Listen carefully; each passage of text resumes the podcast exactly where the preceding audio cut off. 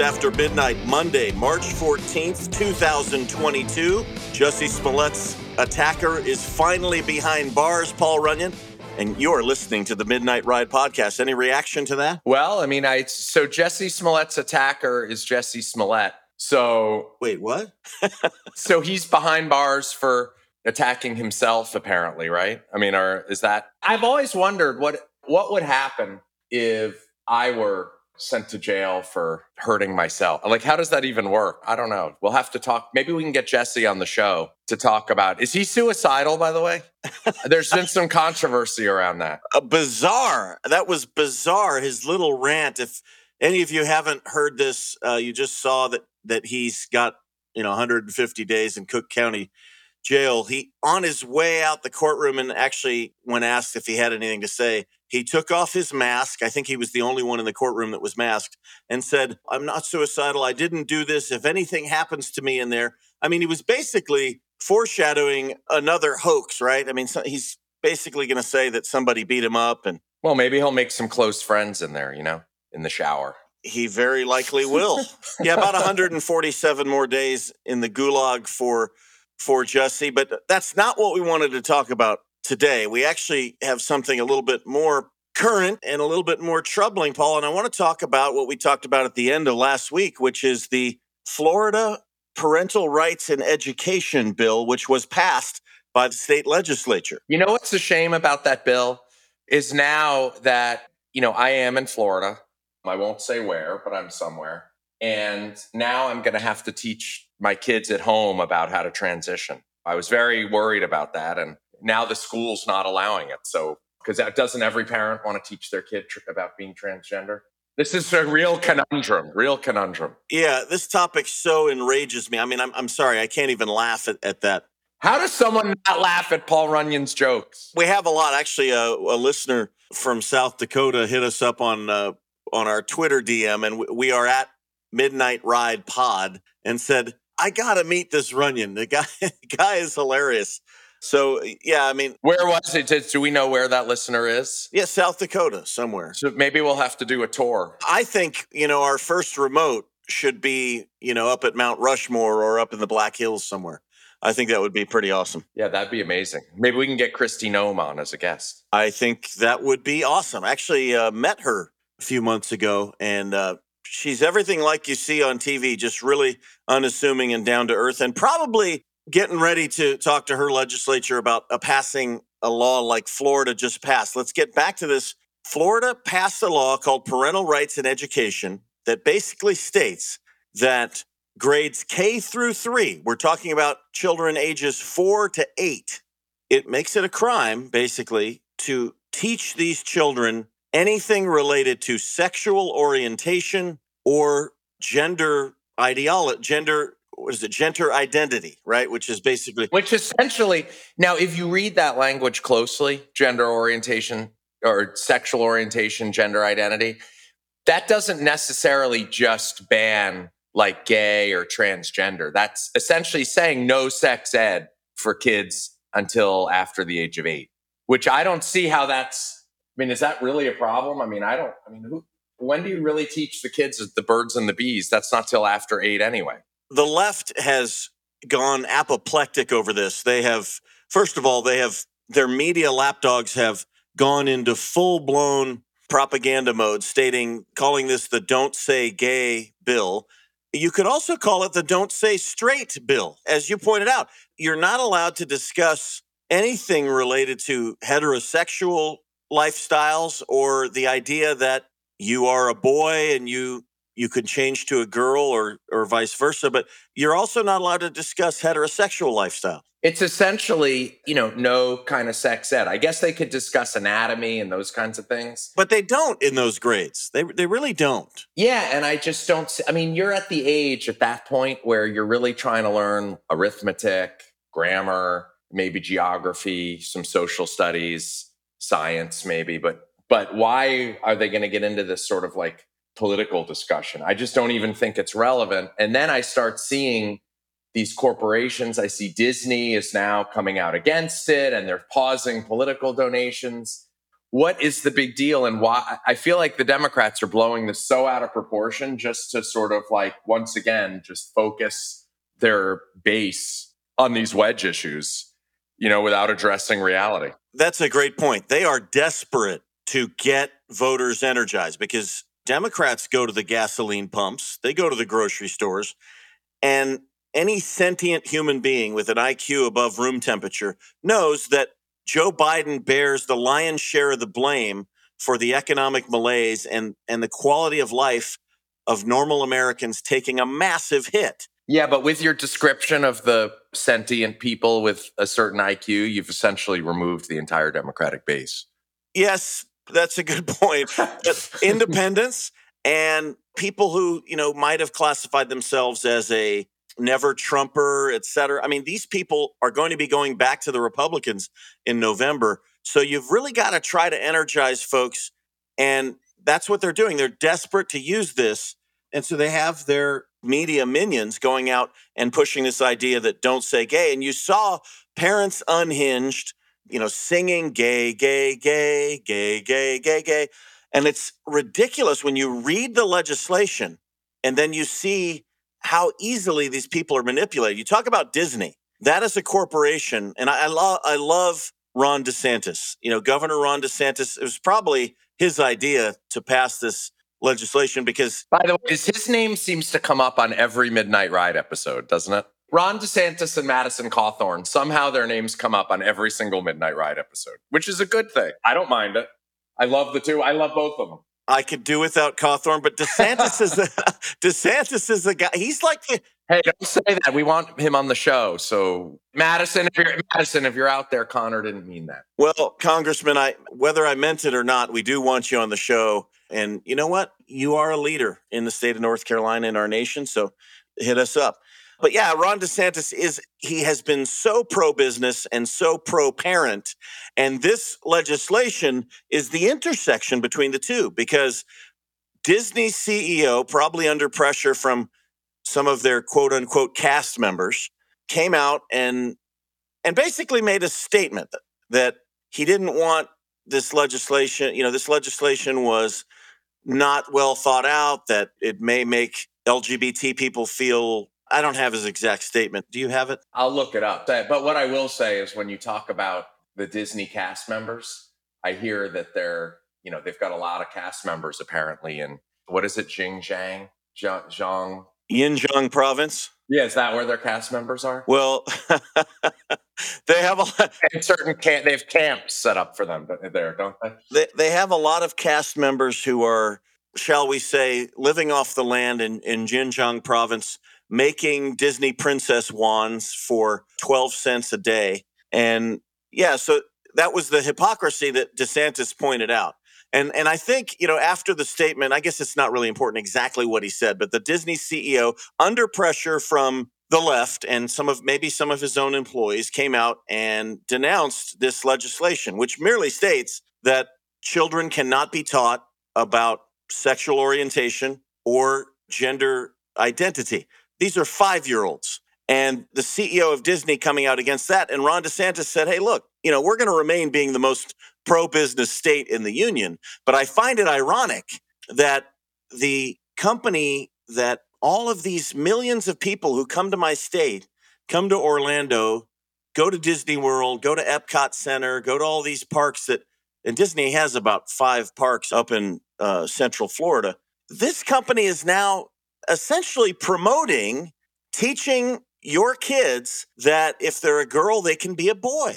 And I think that's a great job of, of Governor DeSantis of pointing out what Disney is essentially advocating. They are. And it's not only that, but it's why Disney is trying to make this decision for all of the parents of Florida. I don't quite understand. I mean, this it's a sensitive subject that parents should be discussing with their kids privately as they see fit in how they want to raise their children. I've been looking here for the governor's response. It is so funny how the media algorithms, I'm on Google News trying to look to find the response. All I can find is how Disney's opposed to it. I'm even typing in like DeSantis response, Disney, and all it's Disney and, and all the headlines that come up are anti DeSantis. It's crazy. There's like quotes from the Lincoln Project. Do you believe the Lincoln Project's now involved in this? I, I can't believe they even come up. I mean, who gives a, a rat's ass what it what they say? Exactly. And yet I can't even find This is a governor of like the fourth large, third largest state in the union, and you can't even get his statement. And this is the first article that comes up is The Guardian. And all they talk about is all they do is give one sided statements. So you've got uh, Lauren Book, they bring her in. She's the minority leader in the, in the state Senate who's talking about how this harms the LGBTQ plus. Then there's a Lincoln part, a Lincoln Project quote saying the weird hypocrisy of Florida politics right now is DeSantis has been happy to take Disney's money, but to pass a bill that's anathema to the values of their customers and their institutions, said Rick Wilson of the Lincoln Project. Wait, I'm a Disney customer. There's a billion people in China that are Disney customers. I'd really like to know how many Disney customers really want to be teaching transgenderism to five year olds. No, it's it's utter hypocrisy. And but you bring up a good point. I mean, this this uh, Miss Book who who makes this statement. I'm not sure that LGBTQ people are hurt by this. If you are a 30 year old transgender female, in other words, a 30 year old guy who thinks he's a woman and and undergoes some sort of transition or likes to wear women's clothes, what do you care about a five year old not being taught about straight or gay. I mean, why would you even care about that? It doesn't make any sense except it's not condemning that lifestyle. It's not saying anything bad about it. Certainly, these ki- these kids in grades four through twelve may come to a realization on their own. It has nothing to do with adults and that lifestyle. Exactly, and I don't, and it doesn't have anything to do with kids either. With kids, I mean, either necessarily. It's just sort of establishing curriculum, but they're piling on and this is how they do it. It's they they like to get the news cycle and they're used they're trying to get people riled up. Obviously desantis has a lot of support in florida. I think the latest polls have him up 11 points in his reelection. So he's not the democrats are really facing a hole well let's talk about florida politics for a second in regard to this. The democrats haven't won statewide office in florida in 30 years they haven't had a governor i think they have the agriculture secretary that's about it but they haven't won. And she's running for governor, right? Yeah, she's running for governor.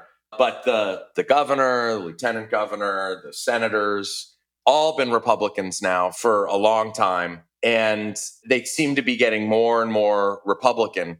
And it just feels like the Democratic Party's grasping at straws here.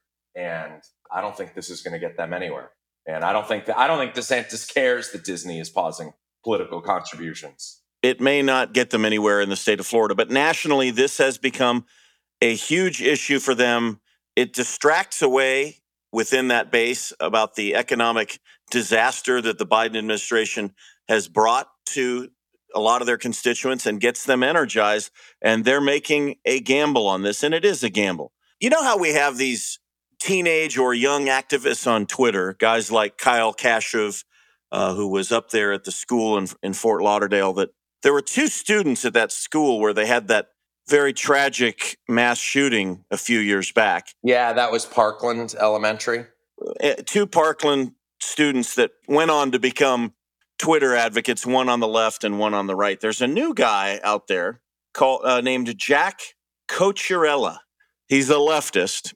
It's a great, uh, basically, couple of tweets that he did because Disney came out and said after they criticized this parental rights and education bill, they said, we are not going to make political contributions anymore in Florida. Did you see that? I did. I don't think was it political contributions period or was it political contributions to people that supported that bill? No, it was period, right? So Jack Cocchiarella, I'm not going to give you his, his Twitter handle, but he's one of these leftist activists. He tweets out breaking. Disney is pausing all political donations in Florida. Keep up the pressure keep saying gay rainbow flag emotion emoji. About 45 minutes later, he tweets out, This isn't good enough. Disney shouldn't donate to any Republican who voted for the Don't Say Gay bill. We must keep up the pressure. Then he comes out later and tweets out, Hey, wait a minute. Can someone ask the Disney, four hours later, can someone ask the Disney CEO why they paused donations to Florida Democrats? we're standing up for students, democracy, and a woman's right to, quote, choose. Does he have a problem with that? So basically, Disney stopped donating to all candidates within Florida. And at first, some of these leftists were, were laughing about that, thinking it was stopping donations to, to Republicans. It probably is mostly Republicans because, as you pointed out, doesn't make sense to hedge your bets on a, on a losing horse. But that, apparently, they have stopped donations to all candidates in Florida. This whole episode is crazy. I think it's fine that Disney did that. The reality is they're a corporation. They gave in to pressure from mob, a mob on social media, which is obviously a very small minority. And we're actually going to talk about that later in the show.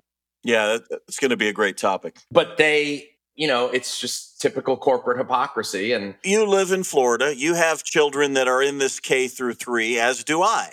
Have you taken them to Disney World or Disney somewhere? I have. My son loves Star Wars. So, how many times have you gone there? Uh, probably like five or six times. wow. Okay. Well, my daughter has gone, okay, three times.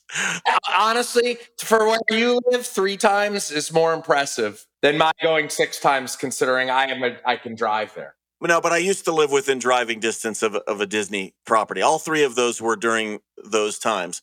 But I have an older daughter who I used to take for her birthday and Christmas every year. It's the magic of Disney you could say what you want about their woke politics, and and I have, you know, I didn't go see the the Mulan remake number one because I love the original, but also because of the hypocrisy. But the kids, they love these characters. My youngest loves Minnie Mouse. But we as Americans and as conservatives, we look at this and we look at them coming out against a law which is designed to prevent the grooming of our children by pedophiles the grooming of our children to this radical gender theory, which is can be devastating to the lives of kids. And Disney's coming out against that. It's like, do we ever go back? In other news, next Sunday I am going to Disneyland in California. How are you identifying that day when you go? it's for my daughter. She's in first grade. She wants to go, but I'm really conflicted. I think a lot of parents are. Honestly, though, I'm not conflicted because I just want to have a good time with the kids. I see sort of there's two worlds going on here. One is like this social media war over these issues. And then the other one is just what you see and hear with your own eyes. And you go to Disney, you just have a good time. I don't, I've been there a bunch of times. I don't, I don't, I'm not getting hit with like woke ideology the whole time when I'm there. You know, I don't see like non binary Disney staff trying to lure my children into a brainwashing session at, at you know at, at uh the minute that happens the minute there's a transgender char- character in toy story 5 or whatever the minute i see something like that i'm, I'm probably going to have to pull the plug. Yeah i would i would fully agree with you. But right now i think it's i'm happy to take the kids there. I'm not one of i feel like if you get into this i'm going to boycott disney because of this you're almost as bad as the leftists. It's just just do what's best for your own life. Don't get so don't govern your whole life around politics unless they go too far that it does start to impact. But the power of some of these corporations, and you just hit on it, trying to do a Google search about a piece of legislation that's about to pass in Florida. I think it'll pass this week if it hasn't already. That's it. the internet and the marketplace of ideas is controlled by a few corporations and a few individuals. Disney is one of the most powerful corporations in the world with the soft power they have, the ability to influence so many young minds and older minds. Uh, they own a lot of news companies. They own ESPN. They own a lot of things, and um, they're very powerful. So, I, if you're listening to this right now and you're boycotting Disney as a result of this, you have my full support. You can call me a hypocrite, or you can call me weak. I'm going to take my daughter uh, next weekend, but we'll tape the show before. but uh, at a very minimum, Paul, we need to speak out. I mean, Disney's responding to a small vocal minority. Maybe us conservatives need to tell Disney, hey, you're on the wrong side of this issue. We definitely should. I think we should 100%. And I think by supporting the bill and by having this bill pass in Florida, no matter what Disney does, is showing our support. And, and I think what's amazing about it is that it shows that these huge corporations can't influence politics as much as they think they can. I still don't understand why I watch a lot of sports. I saw an ad for Adidas the other day that openly promoted men competing in women's sports. I don't understand why these corporations are pushing so hard on this. Does it really help their bottom line that much? I don't think it does at all. But what I can tell you is that I think in their marketing departments, they're full of 23, 24 year olds that have gone to, had studied gender studies at Oberlin or uh, gone or, and learned about and been brainwashed sort of in the universities and are now trying to bring that right into the schools. And I think these CEOs are essentially scared of these internal revolts. I buy a lot of athletic shoes, and my last pair was Adidas, but I'm done with them. I hope I hope American consumers do the same. And and you know, I, I would like to see Disney suffer as a result of this as well, even though I'm going to cave in at least one more time. Got to shift the subject to something that is a little bit more troubling, which is the ongoing war in Ukraine. When we come back, Paul, what is going on what are we seeing playing out on our news? Do we really know what's actually happening? We'll talk about that when we come back on the Midnight Ride.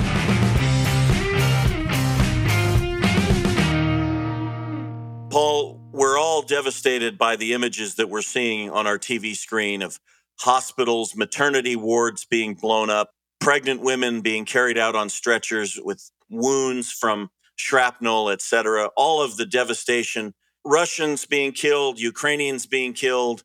It's completely tragic, and that's that's the understatement of the century. But we also talked last week in our wagging the dog episode about how convenient this is for our own elites to conceal or or distract from the abject failures of this administration economically, et cetera, and distract from many different issues. I did not see any news coverage at all about the omnibus spending bill that needed to be passed. But last week, a $1.5 trillion spending bill was passed. And I believe in there was $14 billion earmarked for the people of Ukraine. And there's a that's a lot of money, Paul. Yep, $14 billion. Also in that bill was over 7,000 earmarks, which have made a comeback into our Congress after a brief hiatus with Chuck Schumer leading the way with a number of earmarks in there. So we'll have to talk about that on another episode. But but this bill itself, all of this money going to Ukraine and the people of Ukraine, even more than the administration asked for. What's troubling to me about what's happening is that we're hearing so many stories of different viewpoints, different aspects of what's happening, but there's a narrative out there being pushed by the media, and we don't even know what the reality is of what's happening on the ground. So let me say one thing Vladimir Putin, war criminal, what he's doing is terrible. Murderer. Complete murderer. I will say that unequivocally. But I'm also going to say that the West is not exactly doing an amazing job managing this crisis either. And I don't think the media is necessarily telling the truth as to what's going on. And there's definitely both sides to a story um, no matter what it is. What can we agree on? Can we agree? I'll just ask some questions, and you and you tell me if you agree with the following statements. Vladimir Putin has had designs on Ukraine for some time and wanted to bring it back under the umbrella of the Russian Federation. Can we agree on that? Agree with conditions. Let's talk about that because that's what the narrative is, right? Yeah. We're supposed to accept the version of facts that's being put out by the Biden administration. A couple episodes ago, we talked about what we thought at the time, and I, I, still sort of believe that the Biden administration, the intelligence community, the White House very deftly revealed what they believed to be Putin's plan. And Putin kept sending troops to the border. He kept saying, I have no intentions to invade. But then there was some sort of nuclear exercise, and then the next day they did invade. I mean, it seems like the Biden administration, every step of the way, has exposed the naked aggression of Russia and some of their aims. Let's not forget that in 2014, they did invade Ukraine and they seized the Crimea. They did. Let's talk a little bit about your question, though, right? Now, is it as simple a, a argument that Putin just wants to restore the old Russian Empire, almost like some Dr. Evil in a Hollywood script? Or is there an alternative argument there that he was just very worried about NATO continuing to expand to the east and him being scared that with NATO encroaching too closely, that he needed to have some sort of buffer. And that, in other words, he's trying to sort of protect Russia's interests there. That's not why he was going into Ukraine, but that he was very worried. So I think it's a little bit more complicated than just saying he's this evil maniacal person that wants to restore wants to restore the Russian Empire of old. You know, the more I think about it, and I'm a podcast host, I studied history a lot. I'm, I'm almost ashamed to say that argument does hold water. Let's go back to the 1930s. And, you know, we've been hearing a lot uh, about Nazis in Ukraine and and everybody's saying this is a false narrative and and I agree that with that. But Nazi Germany, didn't they seize Czechoslovakia? Didn't they seize Poland back in the 1930s? They certainly did. They invaded all of those countries. They also invaded the Soviet Union, and, and 25 million Russians lost their lives in that war. Yeah, so that was the enemy of the time. Russia has a history of being invaded from the West and having millions upon millions, tens of millions of their citizens slaughtered in these wars. So, one thing about world leaders, especially the, the Russians and the Chinese, they have a long memory and they, they study history, unlike our people. So, when Putin sees as a younger man, as a, as a person serving his country in the KGB, I believe it was, and then the FSB, he sees the fall of the Soviet Union and Soviet republics like Latvia, Estonia, Lithuania, Ukraine, and Warsaw Pact countries like Poland embracing the West, and NATO starts expanding out and inviting all those countries into NATO and positioning very sophisticated weapon systems in some of those countries. The best military in the world, that of the United States, and other strong NATO militaries like the United Kingdom and others training with inside some of those countries, it has to make him a little nervous. And apparently it did. It did. And I don't, whether that justifies an invasion or not, I don't think so. I mean, I don't, killing all these innocent people is terrible. So, but you, what we have to learn is to be students of history and to look at things from different people's perspectives. So I will concede, Paul, so you're right. You got me to think about this. And I will concede that Russia has a right to be concerned about a their competitors or their enemies, if you want to call them that, expanding eastward to within hundreds of miles of their own borders and, and potentially bordering them. And they don't. Exactly. But now let's not push that one too far because look, we don't have, and the US I don't think has any. We would never want to invade Russia, right? So it's like it's we look at this and we're like, why Russia's stupid? Why do they even think that? Like we're not going to invade them. But you have to look at it from their own perspective of having that happened in the past. You know, I'm, I'm sure Hitler and Germans were saying, we don't want to invade Russia. Yeah, exactly. Exactly. So it's like you just don't know where where the future leads. And frankly, how much do we really know about the motivations of some of these governments. Well, I know that's another piece, right? I so we can talk about sanctions and you know what I can ask you as a question and maybe you can give me your answer on this is do you agree or disagree that ratcheting up of sanctions indefinitely is an appropriate means of deterrence for the Russians? That is a very good question. Here's what I believe I believe that the Biden administration correctly, although I, I, didn't like the fact the teenager that was operating the White House Twitter account over the weekend tweeted out something like, We will not commit one troop because war with Russia would mean World War III. First of all, I don't want the teenagers running President Biden's Twitter account to, to mention World War III ever. And I also think that by saying that you're not going to use troops, you take away a deterrent factor diplomacy was always the way to go, but they weren't willing to make certain concessions. And I think that these sanctions, Putin had to factor this in, right? I mean, all of the things that the White House said he was going to do, it didn't stop him from doing it. So he went in anyway, knowing he was going to be sanctioned. They keep going further. Now, American corporations are getting into that. Who benefits from this? We are driving Russia into the arms of the Chinese. And if you push somebody too far back into a corner, then that's when they may have no choice but to go to, to a more drastic, you know, measure. I mean, we're essentially putting Russia into a spot where they have literally nothing to lose because they're already losing everything. If you go back to World War One, and many people say that the Versailles agreements that ended World War One is actually what caused World War Two. Without a doubt. So when Germany was when Germany was defeated at the end of World War One, the sanctions, the removal from the essential complete international order and system essentially isolated Germany so much that it made the country ripe for somebody like Adolf Hitler to come up. It put in the minds put in the minds of, of all of the Germans that look what the rest of the world did to us. It's all their fault. Now, the most of the Russian public are not seeing all of the information. They're essentially being told that all of these sanctions, the US is now hurting them. You know how we, how the media here loves to say Putin's inflation, Putin's gas price increases, all of that. That's sort of like the word of the day now from the left. Well, in Russia, you're essentially hearing the Americans are causing you to lose all of your money and isolate Russia.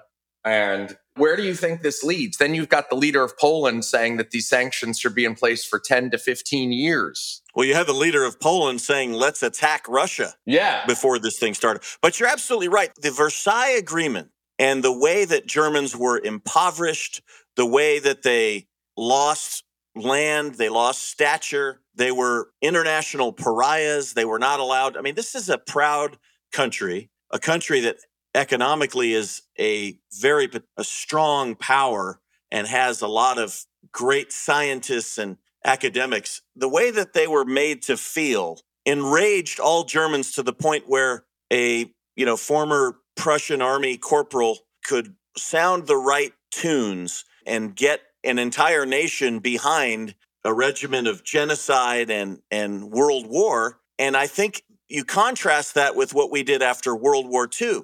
We were attacked, we meaning the West, was attacked by Adolf Hitler and by the Emperor of Japan. And the Germans, they committed genocide. They killed 4 million people. The Japanese, you look at what they did to China and Manchuria, all of the atrocities that they did. And yet the United States largely rebuilt both of those countries. Instead of, you know, making them pariahs, they embraced them, rebuilt them, and added them into the world order. And and as a result of that, their people enjoyed prosperity and they and peace and peace. And then they, in fact, saw, well, wait, wait, this this is actually pretty good, right? So now the Russian people are going to be horrible economy. No one can get their money out. Their lives are essentially ruined. Um, I know it's you know it's great that we're going after the oligarchs and all that. I mean, I think that's a good idea, but but when you start harming the average Russian person, and then the average Russian person begins to think, well, wait, the West did this. Yeah, that becomes a big issue. So you know, the goal here is to de Vladimir Putin might be the least of our problems co- going down the road. Yeah, I mean, if there's a coup against him, who could, could somebody worse come up? So we just have to think. I just feel like we're playing checkers and we're not looking at like what are the risks down the line here. We need to find a way to de-escalate this crisis. And you know, Putin's got a big ego. Can we give him some sort of win in some area so he feels good, so that he can stop the war? I mean, I don't understand. You know, we've got to find some way to to end this because we are playing checkers and the person at the checker table is you know playing against a guy that, that may be playing 4d chess but you've got our vice president over there in poland and, and other places and um, we're not sending our best to represent us. Well i don't know. She started laughing at some question about refugees or something. What was that all about? I don't i guess when she gets nervous she does that. So we, we talked about russia. Let's talk about ukraine for a little bit clearly they are masters of theater and propaganda and, and obviously their president is a is a former actor. He may be like a ronald reagan for the ukraine just a master communicator. He's got the entire free world behind him. He just got 14 billion us dollars infused into his economy. While the rest of us were focused on the images coming out of the ukraine we weren't seeing what our Congress was doing with our tax dollars. He just got $14 billion. But you're starting to see some of the Trumpers and some of the hard right folks coming out against them. And I want to talk about two Congress people, or one congressperson and one candidate for Congress, and some of the statements that they made. These are these are just two individuals, but you see this a lot now in some of the shall we say, far right press. Your guy, not mine, Madison Cawthorn. Madison Cawthorn, Congressman Madison Cawthorn came out this week and said, Zelensky is a thug. Remember that the Ukrainian government is incredibly corrupt, no argument here, and is incredibly evil and has been pushing woke ideologies. Joe Kent, who's running, I think he's a former Army colonel or lieutenant colonel or something. I think he was special forces. Yeah. I, I do like Joe Kent. I like a lot of his platform. He's running for the House third district in the state of Washington. He stated Zelensky was installed via a U.S. backed color revolution. His goal is to move his country west. So he virtue signals in woke ideology while using Nazi battalions to crush his enemies. He was also smart enough to cut our elite in on the graft. Madison Cawthorn nailed it. Uh, yeah. So that well, that was Joe Kent, right? So this. But but he said he's saying Madison Cawthorn nailed it. That was the last. So there's let's take Joe Kent's statement there in a couple areas. Okay. Number one, U.S. backed color revolution. I don't think there's any argument there. I don't even think that the Biden administration or Obama would argue that that was US backed. I think it's sort of No, and we all supported those, right? Yeah, I think it's yeah, we all supported it. I think it's kind of a known fact. So that's a correct statement. I think the graft and the corruption, I think that's also a, a statement. I think everybody has sort of admitted that there's been a lot of corruption issues in Ukraine. Hunter Biden's involved in it directly. And I think everybody knows that at this point. But then I think they start to go off the rails with like the woke ideology and the Nazi battalions. And then Madison Cawthorn calling Vladimir Zelensky a thug. Like, I don't necessarily agree with those statements. This is driving me. What's happening is both sides are going to such extremes that it's you can't even get like a real answer as to like what's going on anywhere. In this day and age and and we don't do this uh, other other podcasts do we try to find nuance and get to the the actual truth. But the truth is the first casualty of war. I mean in this day and age only hyperbole can break through some of the stuff. So maybe that's what they're thinking on both sides. There was an interesting exchange that i also want to get to because this story is metastasizing and, and growing out of control. Senator Marco Rubio, your senator, a guy I love, one of our favorite tweeters, one of our favorite statesmen and, and senators, was questioning Victoria Nuland. I think she works in the State Department or something. Yeah, she's been in the State Department forever. I think she was one of, I think she helped, she was one of the designers of the Libya war too, I think. Yeah, she's definitely got some bad things on her resume. But Senator Rubio asks, I think, to try to debunk a Russian narrative are there chemical weapons? Does Ukraine have chemical weapons? And he was shocked to see Victoria Nuland come out and say, well, there, there are some labs in Ukraine. And, uh, you know, these were labs for research or something. There's about 30 of them. We're trying to uh, get our close these things down or keep them out of Russian hands and that story is is growing legs and certainly on Twitter. But I don't know what to believe anymore with, with some of this stuff. What is going on with these bio research labs or, or whatever the case may be? The reality is, I don't think any of us know. There's no real issue here. I mean, you, the problem is, if you look at the media, though, it's all the propaganda is crazy. So the New York Times theory uh, 10 hours ago, theory about US funded bioweapons labs in Ukraine is unfounded. ABC News, China amplifies unsupported Russian claims of Ukraine uh, biolabs. Washington Post, US bioweapons labs in Ukraine claim is Russian disinformation.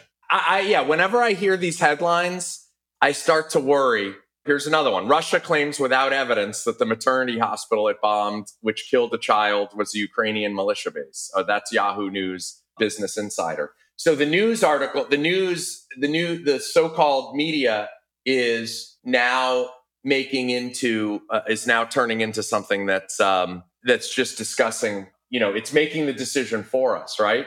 So uh, we're hearing all over the map. You know, this is the extreme on the left wing media, right? When you hear fact check, that automatically gets the hair standing up on the back of my neck. Fact check: Biden is not responsible for gas price increases. I mean, so when you have Washington Post, New York Times, who have completely obliterated their credibility in the last five, six years, uh, now I'm starting to wonder what is the truth. I don't believe that the United States went to Ukraine of all places and said this would be a good place to do some, you know, some research into biological weapons and chemical weapons. I, I just don't believe it. I don't need the Washington Post to tell me that. But when they start, you know, stomping their feet and telling me that, it starts to, in my mind anyway, I don't know about you guys, but it, it, it starts to make me question if it is in fact true. Doesn't this sound a little bit like the lab leak theory of COVID? Very much so. I mean, with the Wuhan lab, it was all the same thing. It was far right claiming without evidence that it was leaked from a lab, right? And all, and it was pounded, pounded, pounded that that was just disinformation, conspiracy theorists, and then all of a sudden, evidence comes out that it's potentially true. So we're not saying that anything is true, whether there is or is not a lab. But now Victoria Nuland averted that there, was, you know, claimed that there may be a lab, and then you combine that with the media all saying unequivocally that that's disinformation and you start to think, wait a second, haven't we been told this before? Ha- haven't I heard this somewhere? And the leak in, in Wuhan. So I start to worry, you know, what are we really believing? The fact is, we don't know what's true.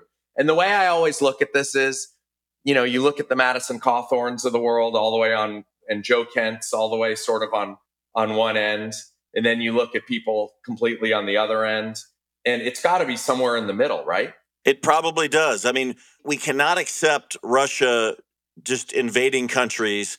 But if you think about the historical reasons, and US presidents, probably from Clinton to Obama, expanding that NATO alliance eastward and making the Russians sweat because they remember history, that is a thing.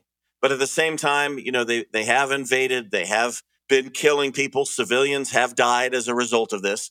But in some ways, the truth is somewhere in between. I don't necessarily, you know, the media says, well, they don't accept, there's no critical thought. There's no going to the source and trying to find out the truth. I, I don't, journalism is not what it was a generation or two ago. And so we should question what the media is telling us. And we, we have a right to demand answers from our government. But you know, keep listening to the Midnight Ride. Can I just say before we go into the next segment, I, you know, we're not telling our answers what the what I mean, we're not telling our audience what the answer is. No, we're telling them to think. Yeah, we're just telling you to think. Look at both sides, think for yourself, come up with your own conclusion. But at this point, nobody knows. There is no definitive right or wrong here. Everybody has their own interests. Everyone has their own different pieces of information that are that are coming out and there's no black and white to a crisis like this. And we're just trying to help you think critically about what you're hearing and realize that there's two sides. They both have arguments that in their own mind are valid. And uh, the main goal should be to de-escalate this crisis and end the violence somehow. And what's best going to do that without causing world war iii or anything else of that nature? How do we get back to peace so that the Russian people that are innocent can have their lives back, the Ukrainians that are being bombarded mercilessly, so that that can come to an end, and so that we can get back to peace in Europe. That's that's where we need to go. That's the end game, and I don't hear an end game on either side. Absolutely, I don't. And we have our tax dollars now being spent in a big way over there when we have a lot of problems here. The twenty, the early twentieth century you know, more than 6% of the Earth's population was exterminated in those wars. It was a bad time. And we're headed there right now with these two. Well, it could be worse. I mean, with nuclear weapons, it's going to be a lot more than 6%. Look at the revisionist powers that we have in the world that want to rip up the world order. We got to stick together,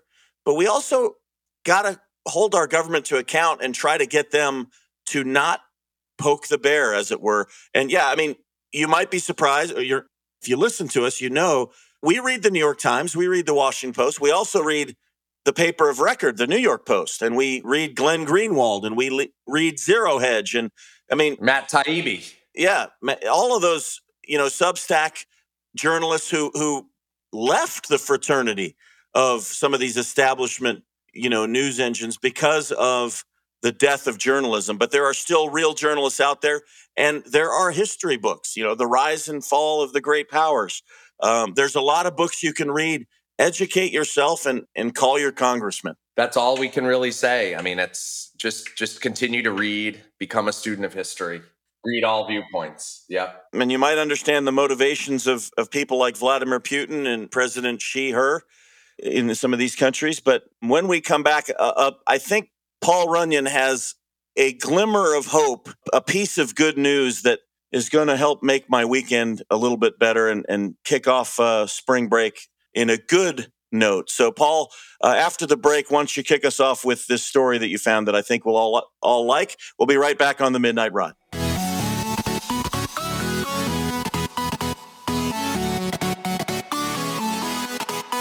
We are back for our final segment at the Midnight Ride, and I wanted to bring some good news to Connor this week.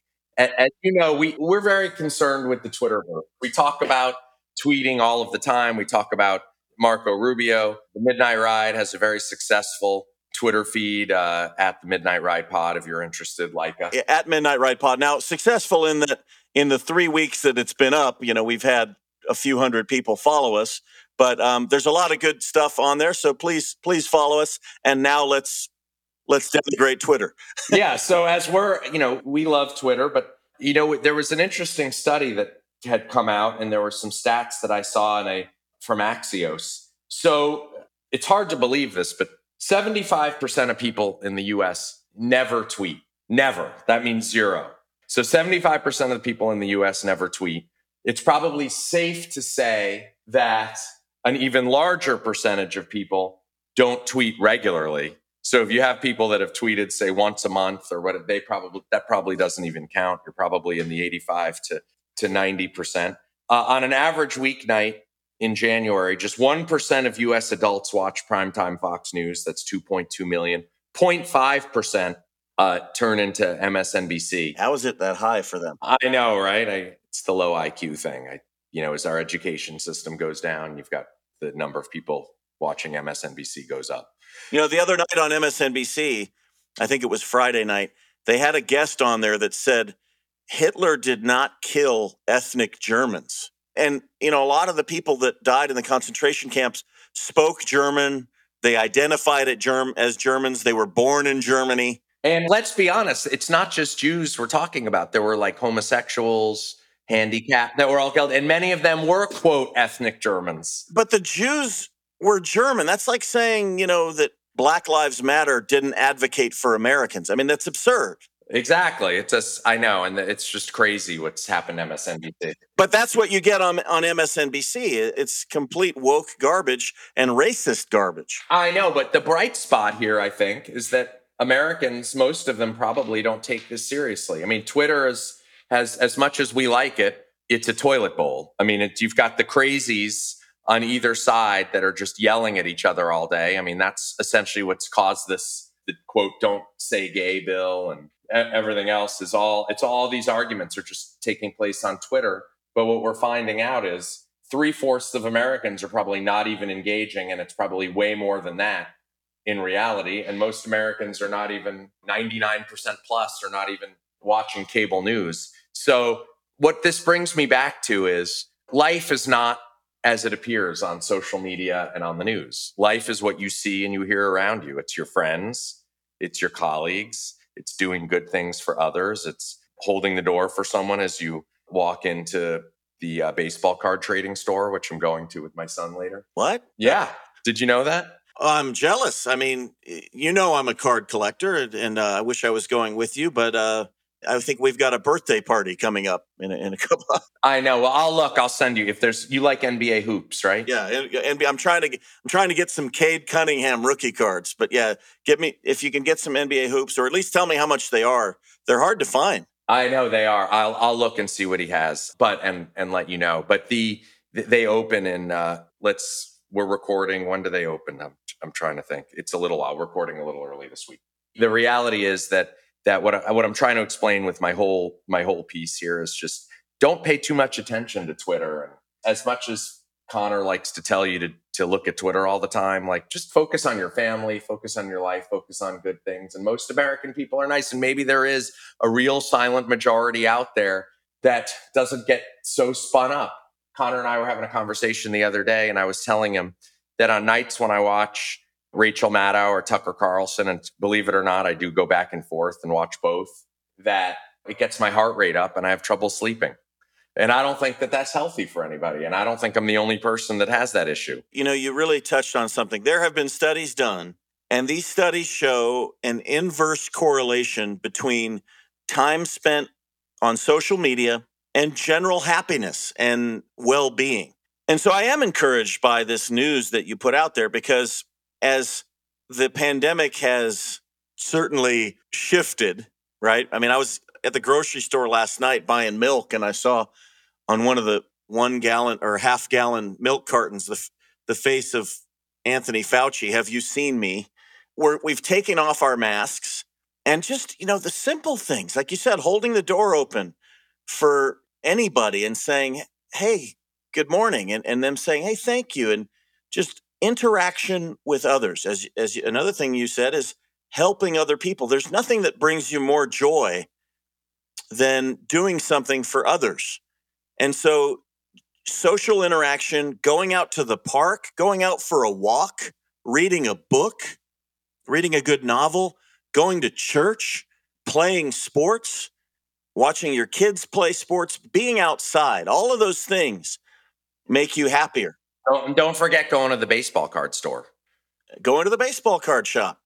But the fellowship of the miserable that you find on Twitter, and listen, if you're on Twitter, follow us at Midnight Ride Pod. I love this. But listen, I'm not saying go on Twitter. I'm just saying if you're on, follow us because you know that's another way to to get our our show and hear what we think about issues and we, we will direct you to various news items that are worth following but get yeah get off of all that stuff you know when we do this podcast as much as you and i have our views and we're just political junkies because that's just how we grew up and we like it and we're passionate this podcast to me, and we're so blessed that it's become so successful, but it has, it's very cathartic to me. I mean, I just love to do these recordings with you, and it allows me to vent, allows me to get things off my chest. You know, we, for, I think when we first started this podcast, as I mentioned, we used to have these phone conversations, you and I, that yeah went on for hours. That was the genesis things. of this. Exactly. That's what started it.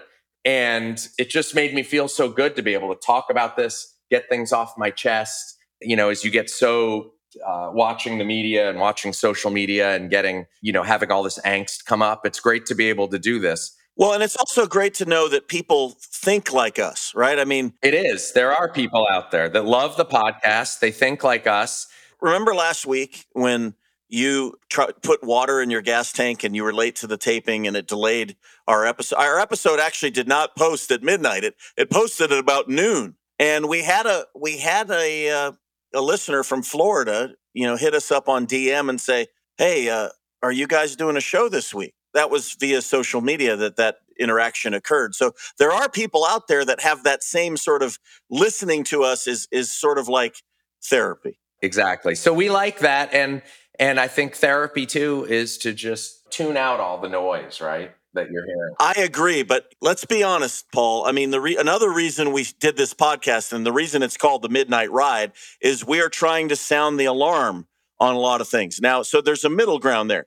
All of these people who are enjoying their lives, and we know that leftists are they're miserable human beings and they're trying to make other people miserable. That's why. Why do they like? Why do they like cats so much? I don't want to. I don't want to start a war with cat lovers, but but why do you know with the transgender and, and stuff like that? They're trying to bring other people into their fold, not because they're happy, because they're miserable.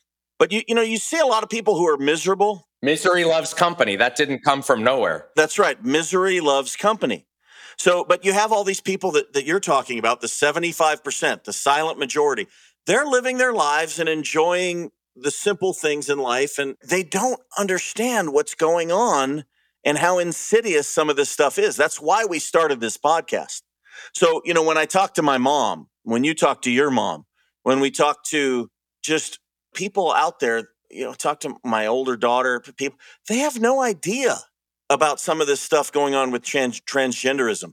No. They have no idea what's going on in the streets in our cities. No, and the risk the risk is what's pro- what the problem is is that now that these small minorities on social media have been able to influence policy so much, we're seeing so much of these extreme political positions now make their way into the, the minds of the policymakers and then you've got and which ends up being completely out of touch with the majority of the american people. And i think that's why the midterms are going to be a real surprise and a wake up call to people coming up. Yeah so we're not saying in fact you know i think i have the solution because you know we have a lot of folks that really don't know what's going on.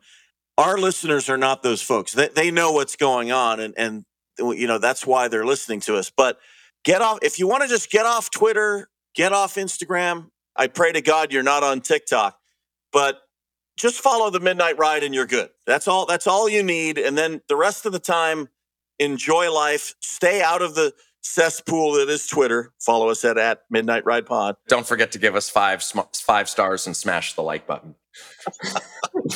and with that, we'll close it out. If you if you like the Midnight Ride, please tell a friend. You can follow us on Spotify. You can subscribe on Apple Podcasts. Give us a five star rating and uh, keep listening. We, we really enjoyed this discussion. Question everything that you hear and educate yourself. Paul, close us out. Any final thoughts? Give us a five star review and smash that like button.